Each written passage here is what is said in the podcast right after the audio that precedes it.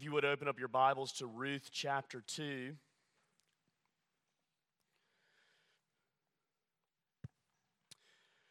I wonder if you're the type of person who expects to hear bad news more than good news. Or maybe you're a glass half full person and, and you actually are someone who thinks more about good news than bad news. I think most of us would probably say that even if the glass was three quarters of the way full, we would still say it's a quarter empty. And that's actually really important when we think about our sermon series theme expecting God's redemption when you least expect it. The question is do you expect God's redemption?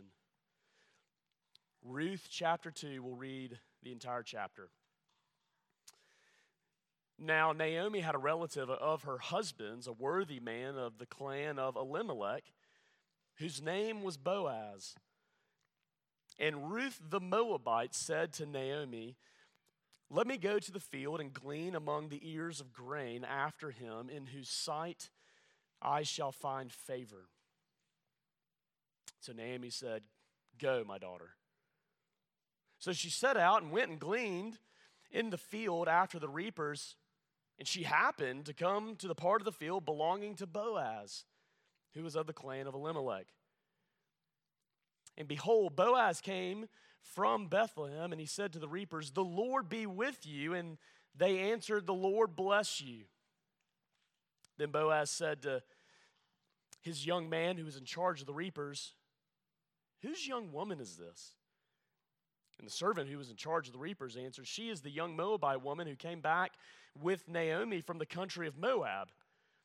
She said, Please let me glean and gather among the sheaves after the reapers. So she came and she's continued from early morning until now, except for a short rest. Then Boaz said to Ruth, Now listen, my daughter. Do not go to glean in another field or leave this one, but keep close to my young women. Let your eyes be on the field that they are reaping and go after them. Have I not charged the young men not to touch you? And when you are thirsty, go to the vessels and drink what the young men have drawn. Then she fell on her face, bowing to the ground, and said to him, Why have I found favor in your eyes that you should take notice of me since I'm a foreigner? Boaz answered her, answered her, All that you have done for your mother in law since the death of your husband has been fully told to me, and how you left your father and your mother and your native land and came to a people that you did not know before. The Lord repay you for what you have done, and a full reward be given you by the Lord, the God of Israel, under whose wings you have come to take refuge. Then she said, I have found favor in your eyes, my Lord. For you have comforted me and spoken kindly to your servant, though I am not one of your servants. And at mealtime, Boaz said to her, Come here and eat some bread and dip your morsel in the wine. So she sat beside the reapers, and he passed to her roasted grain. And she ate until she was satisfied, and she had some left over. When she rose to glean, Boaz instructed his young men, saying, Let her glean even among the sheaves, and do not reproach her. And also pull out some from the bundles for her and leave it to her for leave it for her to glean and do not rebuke her. So she gleaned in the field until evening. Then she beat out what she had gleaned, and it was about an ephah of barley. and she took it up and went into the city her mother in law saw what she had gleaned, she also brought out and gave what food she had left over after being satisfied. And her mother in law said to her, Where did you glean today? And where have you worked? Blessed be the man who took notice of you. So she told her mother in law with whom she had worked and took no, uh, with whom she had worked, and she said, The man's name with whom I work today is Boaz. And Naomi said to her daughter in law, May he be blessed by the Lord, whose kindness has not forsaken the living or the dead. Naomi also said to her, The man is a close relative of ours, one of our redeemers. And Ruth the Moabite said, Besides, he said to me, You shall keep close by my young men until they have finished all my harvest. And Naomi said to Ruth, her daughter in law, It is good, my daughter, that you go out with his young women, lest in another field you be assaulted. So she kept close to the young women of Boaz, gleaning until the end of the barley and wheat harvest. And she lived with her mother in law. This is the word of the Lord. Forgive me for my voice. Uh, let me pray. Father, we thank you for this wonderful chapter here. Lord, whenever we come to a narrative, historical portion of Scripture, often we wonder how does it apply to us? Is it just an event that was back then? But Lord, we know that you are the same God today as you were thousands of years ago here. And you, as this God, is the one who we are to worship now in the preaching of the word. Father, I do ask that you would graciously sustain my voice so that I can preach. But even more importantly, sustain our ears, mine included, for we all need to hear of your redemption. Lord Jesus, we ask all this in your name. Amen. Are you someone who expects good news or bad news? There was, uh, for lack of better terms, there was a gang of people in my high school one year, and they call themselves the Beltless Bandits. Maybe you've heard the story. But they were like the really nice gang. Like they were, they were really awesome guys, and they really did it just to make people laugh. But what they would do is that we, we had we had school uniforms, and so part of the uniform code was that you always had to wear a belt. But they would they would go and like steal people's belts, and then they people would be looking around like, where did my belt go? And it was always really funny because this group of four or five guys, they were gigantic football players. A lot of them would go play D1. And, and on the days when they were going to steal belts, they would not wear their belt. And so you'd be walking around school and you'd see them without a belt and you would say, oh no, here we go. And this would be, this would be their, their funny catchphrase. Their funny catchphrase would be, when you least expect it, expect it. I mean, y'all was in seventh grade, and I remember thinking, like, what is going to happen? When you least expect it, expect it. Now that is a that is a silly illustration, but that line right there has stuck with me for many, many years. When you least expect it, expect it.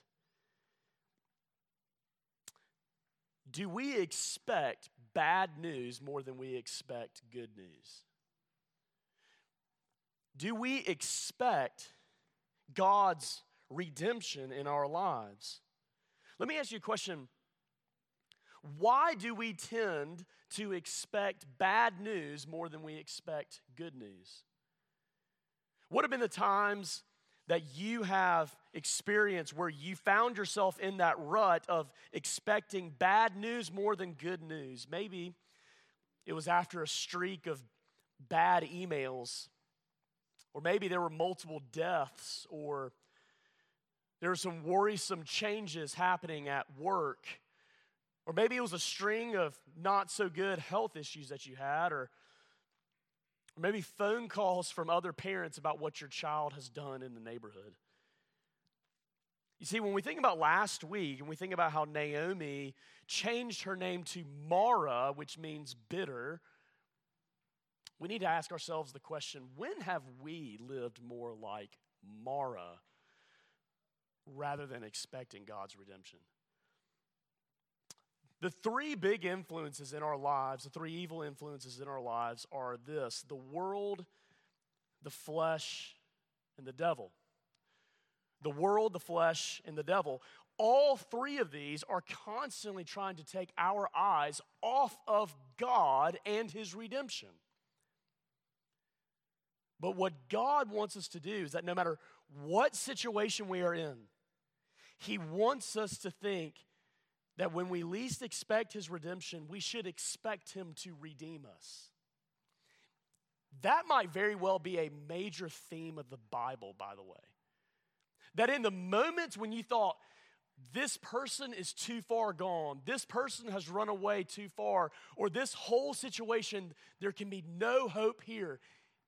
A major theme of the Bible is when you least expect God's redemption, expect it. And that's what this chapter is about. Go back to verse 1. when you least expect God's providers, expect it. We saw in chapter 1 there was a famine in Bethlehem, and Naomi and her family, they had left the land, and Naomi's husband and her two sons had died, and so Naomi has returned empty and bitter. But then, verse 1, you see something amazing.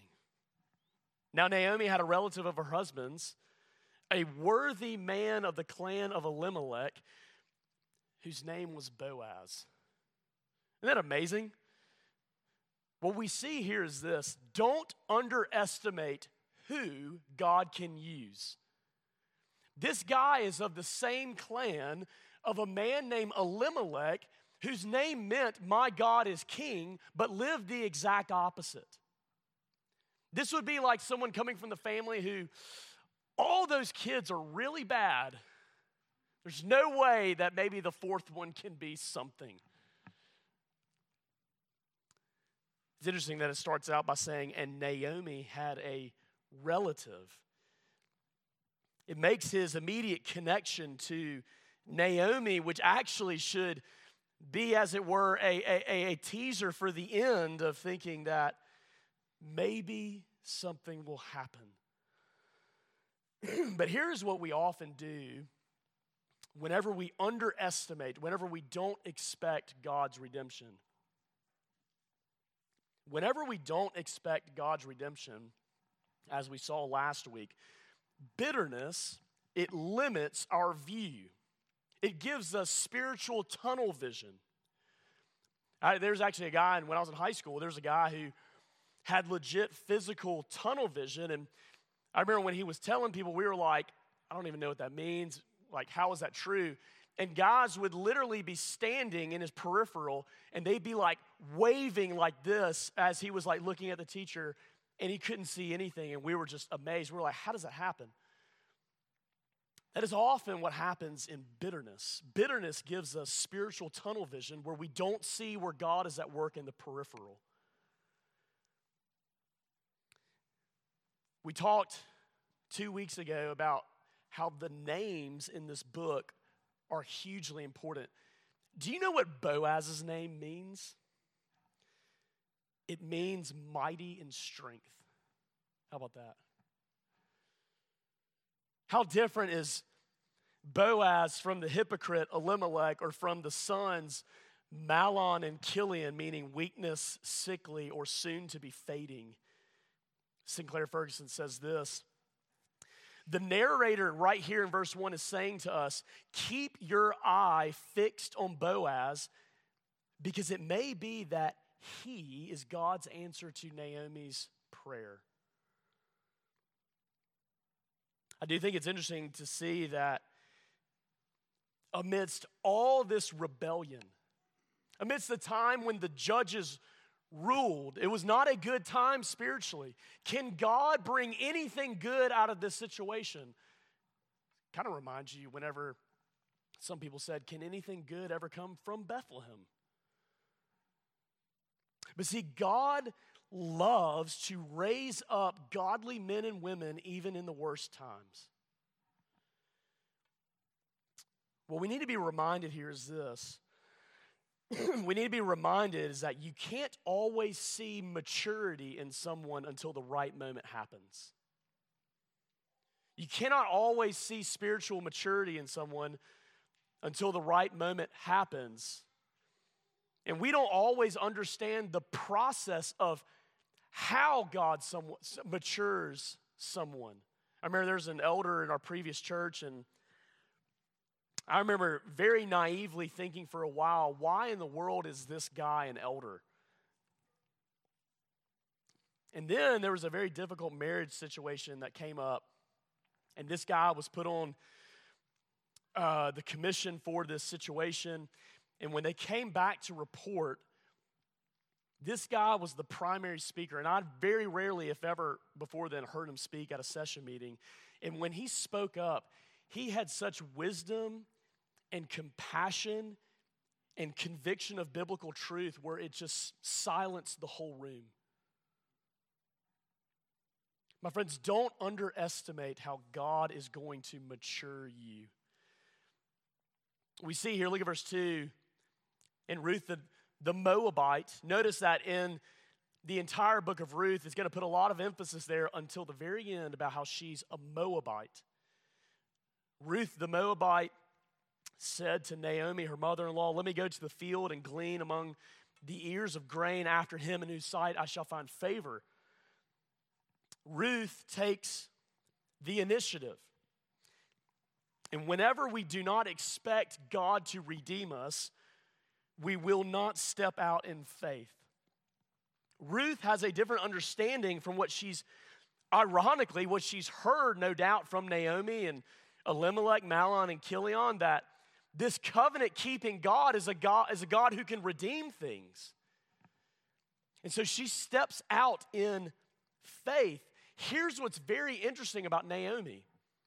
You actually saw in chapter 1, verse 6, that Naomi was in the fields in Moab, but she's not going to go to the fields here. It seemed as if she had more hopes in Moab, but not back in God's land. She seems to still be sitting, posturing herself in bitterness and, brothers and sisters, we need to also be reminded about bitterness. Bitterness often grows when we do nothing but focus on our current situation. Bitterness grows when you constantly play the film over and over about that one particular moment, but you don't think about how you need to step out in faith right now. Often in this bitterness, we despair over many different things. Maybe it's just our own personal sin Maybe it's the sins of others. Maybe it's our sad circumstances. But when we just dwell on those situations, whenever we just stay here in this moment of not expecting God to redeem us, we just boil in bitterness and we never move. The question we need to ask ourselves again is this what news are you expecting? Let me ask, let me ask us this what type of news do we spread in this community? Is it news of gossip? Is it news of just the next bad thing that we inevitably see on the news or on Twitter? Or are we actually a good news church? Are we a church that actually focuses on, doesn't ignore the bad things by any means, but are we a church that actually encourages each other where God is at work? My friends, there is enough bad news out there for 10,000 lifetimes. Can we get some good news? And one of the reasons why a congregation can wallow in bitterness and despair is because we don't think about good news. But see, you see, Ruth here is that faith, in faith, she doesn't sit around and wait. That's exactly what Satan wants us to do. Satan wants to paralyze us with fear and anxiety and bitterness and despair. That's often why, often, not all the time, but often why depression is the combination of anger and anxiety. And Satan loves to cripple us so that we just sit around. But Ruth gets up and moves. She moves despite the dangers. She's not foolish, but she's not stale. See, sometimes we overthink God's will because we don't move in His ordinary providence. Some of you are maybe facing some situations right now. Maybe it's what job am I going to have after I graduate college? What internship am I going to have this summer?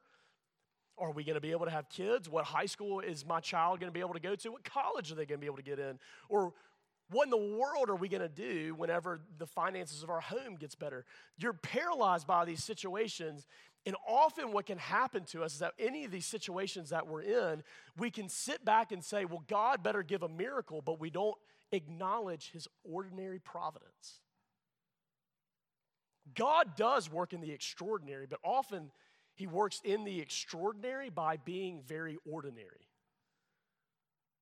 Because God's an approachable God. He's, he's the one who approaches us. Let me ask you some questions to think about. What opportunities, what people, what material has God placed right in your life right now that you're overlooking and therefore, because you're overlooking that, you don't think He can redeem your situation.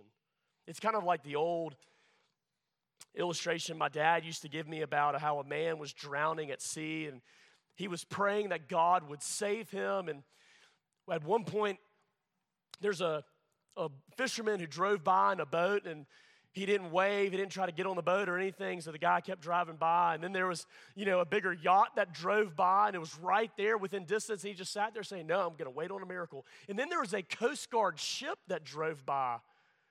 Still didn't do anything. I'm gonna wait on a miracle. Well, he drowned, and as this parable goes, he gets to heaven and he says, God, why didn't you save me? And he says, Well, I sent you three different boats. But oftentimes we do that same thing. you see, what good can come from this situation from Ruth the Moabite? It's not the type of person we would think redemption could come from, but she steps out in faith. She's always going to be, at least in the eyes of the people for a long time, she's going to be known as Ruth the Moabite. It would be the first thing people would know about her, it would be the way they would treat her, it would be the way that they talk about her behind her back. When it says Ruth the Moabite, and I know we're spending a lot of time on these one first two verses, but it really does launch into the text. When we think about Ruth the Moabite, it would only remind the people of Israel about their sin. Do you think God does this to you and me?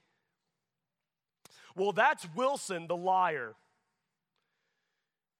Hey, Gabriel, I don't know if you knew this, but that's Wilson the liar. That's Wilson the adulterer. That's Wilson the gossip. That's Wilson the whatever. And only remember him that way. But isn't that often what we do to each other? I know some people who, whenever you talk about how the Lord's done anything in their life, they will always say this Well, you know who their parents are, don't you? Well, you know what they used to be involved in, don't you? My friends, why do we remember people in a way that God does not remember them? Because God says that I will remember their sins no more.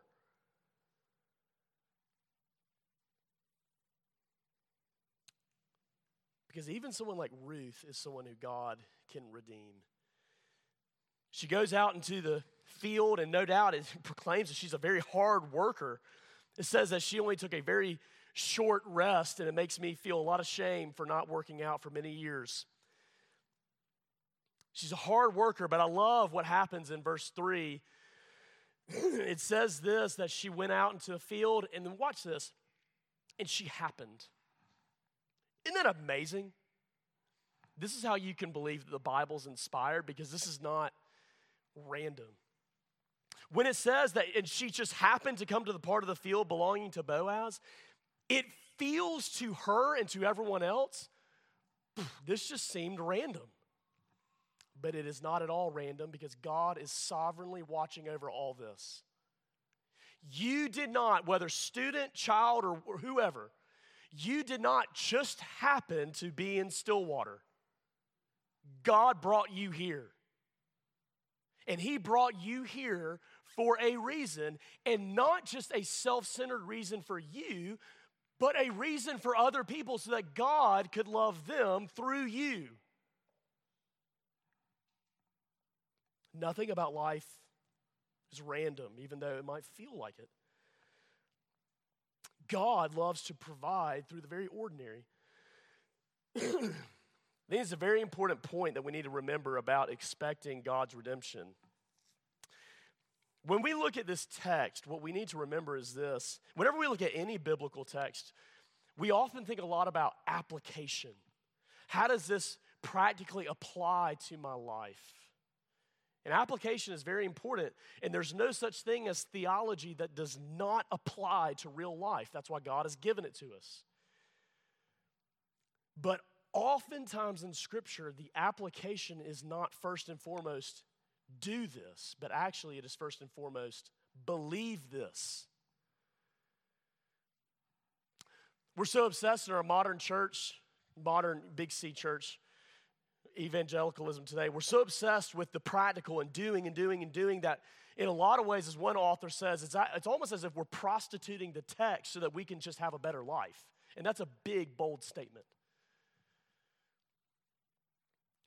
We're so obsessed with just thinking, how can this text enhance my life? And we forget that this text is first and foremost about God. It is about beholding your Lord and Savior Jesus Christ.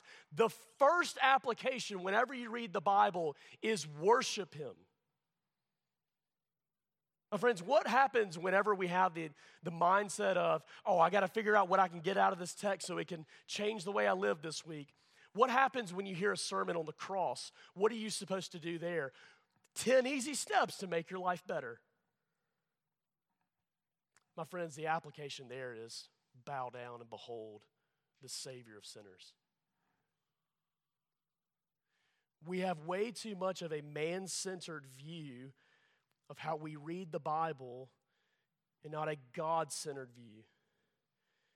And what this text is telling us here is this Believe that God will provide for you. Expect that God will redeem you. Oftentimes we, we doubt God's redemption and we can blame it on our personality. We can blame it on the fact that, well, other people around us also have doubts, or, or we say, well, really, I'm just doubting myself. But my friends, actually, often you're doubting God. Horatius Bonar, this is a great quote. I've needed this for my own life. Horatius Bonar once said this It is not good to be always doubting. And when you're challenged to make the untrue excuse that you're only doubting yourself and not God, that you are somehow only dissatisfied with your own faith but not with the object of your faith, oftentimes our doubts are not actually because of the weakness of our faith, but because we look at God and we say, well, because I can't make good out of this situation, then you can't. My friends, God is way big, bigger than us. Amen? I know I'm speaking very hoarsely right now, but God's screaming to your conscience. And the First and foremost application here for you this morning is this. I don't know what exact situation you're facing right now, but there is nothing in your life that God cannot redeem. It's amazing. And we need to be okay with that. I know it might feel scary, but this is who our God is. When you least expect it, expect it. You see, Boaz, he comes from Bethlehem and he says, The Lord be with you. And they respond back, The Lord bless you. It's this God centered, this covenant focused, this hope driven greeting. Excuse me. Boaz is a man who is clearly focused on God. One of the questions we might want to ask is Has this guy never seen hard times? Listen, Boaz stayed there during the famine. He was affected, mightily affected by this. But often, what God does to make us more God centered is He actually lets suffering come into our life. It's actually so interesting. Martin Luther will call this the way of the cross, is that oftentimes God will bring the exact opposite of what we think would be beneficial, and it actually makes us have faith. It's kind of like I was telling I've told RUF students this before. I think I've used this. I think I've used this everywhere. So here you go, repeat. It's like when you're working out and you're doing pull-ups. There you go. Yeah, you know what I'm talking about. I don't even need to finish. Um, if you're gonna do 10 pull-ups, it's, it's not the first eight that you're just you're rep. Well, maybe you, not me. Um, you're just you're just repping out. For me, I'm like, oh, I'm just trying to get one. Uh, it's not the first eight that are really to get you strong. It's the ones that you're shaking on nine and 10 where gravity feels very strong. That's what makes you stronger. My friends, God often brings situations where life feels very heavy and you feel most weak because that's when you look to Him most. So maybe you're praying for more faith right now and God's bringing some tough times on you, welcome to the club. He knows what He's doing. You see, you do ask the need to ask the question: How much would a man like Boaz undoubtedly influence his coworkers? You see, Boaz had learned personally to see his God as big. And you see his influence rubbing off on his coworkers there, where he says, The Lord be with you, and they say, The Lord bless you.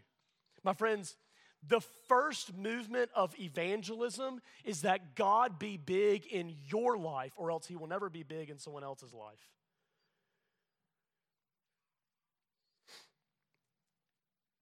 It's interesting that Boaz does not call Ruth the Moabite. Did you notice that? Look at verse 5. this always happens to me in the winter, by the way, where my voice is just terrible. He, is, he says, Whose young woman is this? He doesn't call her, Hey, who's that Moabite? And isn't that what God does to us? Oftentimes, people only think about the th- things that we've done, but God looks at you. Boaz notices her and he initiates a conversation with her and Here's what's so interesting what attracts Boaz to Ruth? It's her character. Notice that they, they described in verse 7 how hardworking she is. And so he goes to her then. We have high school and college, we have middle school students in here, college students. We have people who are not married in here. Let me give you a little biblical piece of advice here. People get divorced, let me put it this way good looking people get divorced all the time. Good looking people get divorced all the time. But it is not their good looks that cause them to get divorced, it's their character. So, if that's the case, then shouldn't the first and foremost thing that we look for in a spouse, and then actually when you get married, the first and foremost thing that we should seek to cultivate is character? Just a thought. But it is interesting here is that in the way that the Hebrew Old Testament used to be organized, do you know what book of the Bible came before the book of Ruth in the Hebrew Old Testament? This is really cool. Yeah, who said that? Let's go. Wait, Here we Y'all will know. If you know Ryan, you'll understand. Um, thank you. Yes. And for the people who've read Proverbs, what chapter comes at the end? I'm just not to put him on the spot. Chapter 31. Have y'all heard about the, you know, what's commonly known as the Proverbs 31 woman? Do you know what the book of Ruth is one of the biggest points of the book of Ruth is? She's the Proverbs 31 woman. The Bible's awesome. He comes up to her and he calls her, notice again, he does not call her, hey, you Moabite. He says, my daughter. And that's exactly what God does to us. He gives her protection. You see that this is what a Christian will do when they're able to do it in the ways that they can do it. They will help provide protection to those who are in need. See, too often in churches, too often in churches, we love to go on sin hunts rather than provide protection. We love to, whenever someone actually does walk in, and whether they are literally living on the street, and we can see that by the way that they're dressed, Or we know that they're the prostitute who stands on the street corner at night, and when they walk into church because they finally gotten to a point where they realize I need some good news. Yet, how often can a church only look at that person and say, We know where you come from? Ruth responds in a way that shows that she's amazed at God's grace. She bows down. She doesn't say, she doesn't say to Boaz, Well, this is what I deserve, so I'm glad you're finally giving it to me. She does not do that. She falls down because she knows that it is all by grace that she has this protection. And that's, that's what the Christian life is. None of us can look to God and say, I deserve this redemption. I deserve this providence. I heard a story about a guy who would just pray over every single meal and snack that he had. And he was with some people and he had a Klondike bar. And before he ate it, he just said a silent prayer. And these guys were like, dude, relax. But maybe this guy was so gripped by the reality of God's providence that even something as small and trite and as tasty as a Klondike bar can remind him of how God provides. Boaz praises her, he blesses her. I do think it's interesting. No doubt he knew, Boaz knew who the Moabites were. And no doubt, as the gossip was going around town, they would have known well, here's one of those Moabite women. We know what's happened in the past with them. Don't, don't, don't be surprised if she tries to lead you astray. You have to read between the lines there a little bit because when Boaz responds to her, he actually does not talk about that. He praises her for her work. In other words, maybe this is more so by implication, but it's this when we grow in godliness, we know how to sort through the bad news and the good news. We know how to go on a grace hunt with someone, even if there's sin. Boaz knows she comes from an idol worshiping land, but he sees the work of God in her life. You might be asking the question if, if we are Hebrew scholars, well, what about Deuteronomy 23, where it says that a Moabite should never be allowed in God's assembly? Ooh, that is a problem. Unless you think about this. Don't you see how Ruth is being allowed to come into the assembly of God because someone else will be treated as a Moabite on the cross? Do you not see that you and I are able to come into the assembly of God because someone else was treated as the worst sinner? The only way where we are where we are given entrance into the kingdom of God is if Jesus Christ was exiled on the cross. It is no coincidence that when Jesus died on the cross, the cross and the location was not in the city walls of Jerusalem, it was outside the city walls. He had to come out, he had to come down to get us.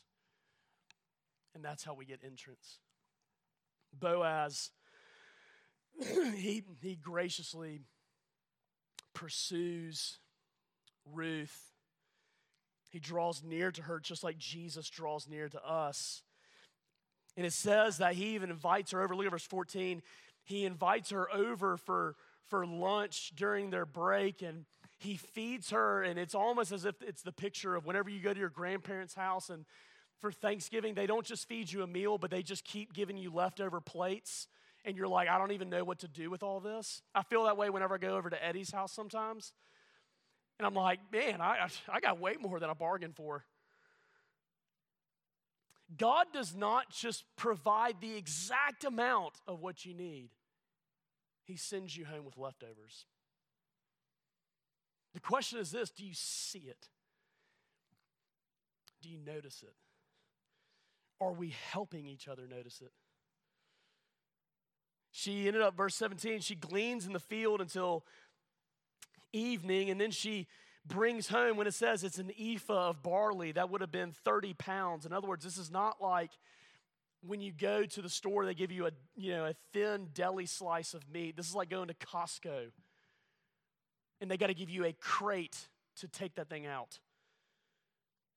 The whole point of this chapter, and yes, there is humor in the Bible, by the way. The whole point of this chapter is to see are you expecting God to redeem you? Are you expecting God to redeem you just a meager amount? Do you think that your sin problem or your suffering or that addiction that a family member has or the divorce that someone has gone through or maybe this person's on their fifth spouse, and do you look at that person, or maybe you look at yourself and you say, I don't know what good God can bring out of this. I don't know if anything good can come out of Bethlehem. My friends, Jesus Christ can. God loves to prove you and me wrong. Just get used to it. He loves doing it. That's why he chose the unprofessional men to be his original apostles.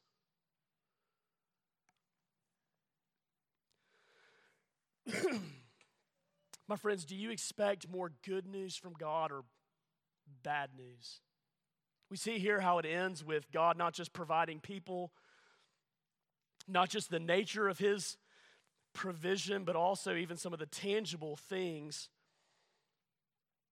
And we see that how these tangible things, as they work their way into the lives of Ruth and Naomi, you see Naomi begin to fall out, as it were. Excuse me. I have a, a wood pellet smoker, and I keep my wood pellets in these very, very good looking orange and green plastic buckets. They're so good looking. So if you drive by our yard, you're like, that's a yard I want it to look like. But one of the things that happens on these buckets, especially during the wintertime, is that it will often rain, and then overnight, that water that gathers on the top of the buckets, it'll freeze. And I learned the hard way is that if you want to get that ice off, you don't try to like just break the ice while it's still on the bucket. Because when I broke the ice when it was still on the bucket, I, I had punched a hole into the actual top of the bucket as well. So both of them broke. Sometimes tough love is not the answer. Sometimes it is. Sometimes God is like in Genesis 32, where he just UFC wrestles us like he did with Jacob. Sometimes it's tender and it's patient and it's kind. And you watch someone thaw out over time, even when they're most bitter, even when they're most cold. And what you will see in the book of Ruth is actually how God is working in Naomi's life, where it began with her being bitter and it will end with her actually living like Naomi, which means happiness, pleasant. And that's what God's grace does. God provides and He provides and He provides, and slowly but surely for all of His people, it thaws us out. See, the whole thing is just amazing, and it ends here in verse 23 where it says that she kept close to the young women of Boaz, gleaning until the end of the barley and wheat harvest, which, by the way, would be the time of Pentecost when the New Testament came. Uh, and she lived with her mother in law. Think it's amazing is that what you see here is that before the time of harvest comes, there is often a time of famine. What do you think the disciples were thinking whenever Jesus was still in the grave? What do you think was going on in their mind when they had spent years following this guy, promoting this guy's ministry, saying, This is finally the Messiah, this is the greater David? And he died. Oh, and by the way, people are also trying to kill you because you followed him. What would they have been thinking in that room when they gathered together, many of them saying, How in the world are we going to move forward in this? We get a hint in John, 9, uh, John 20, verse 19, when it says, On the evening of that day, the first day of the week, the doors being locked where the disciples were for fear of the Jews. My friends, they were living in fear because they did not expect God's redemption. Do you think you have a sin problem that is too much for God to redeem? Maybe you've been fired from your job, or maybe there's plaguing health issues. Maybe there's the feeling of your enemies being relentless to conquer you. Maybe there's the long history of family strife. Maybe there's that one moment from your past that you or no one else will let go. Maybe there's that financial mistake. And you're sitting there in your faith and you're stale, you're stagnant, and the doors are locked and you think there's no way God can move. But if you keep reading in John 20, 19, it goes on to say this Jesus came and stood among them. And he said to them, Peace be with you. My friends, are we living with this kind of expectation? Are we mutually encouraging each other to have this kind of expectation? Are we expecting God to save the worst sinners, to redeem the worst suffering, to restore the broken relationships? Are we praying for this? And are we stepping out in faith in light of this? That's the question for you and me. How will we respond? Let's pray. Father, we do ask that in your mercy that we would respond knowing that there's grace and mercy for us. Father, you are the God who redeems. That is literally who you are. Help us to, to view you and see you as that. And would you begin the thawing out process in our lives? We ask all this in Christ's name. Amen.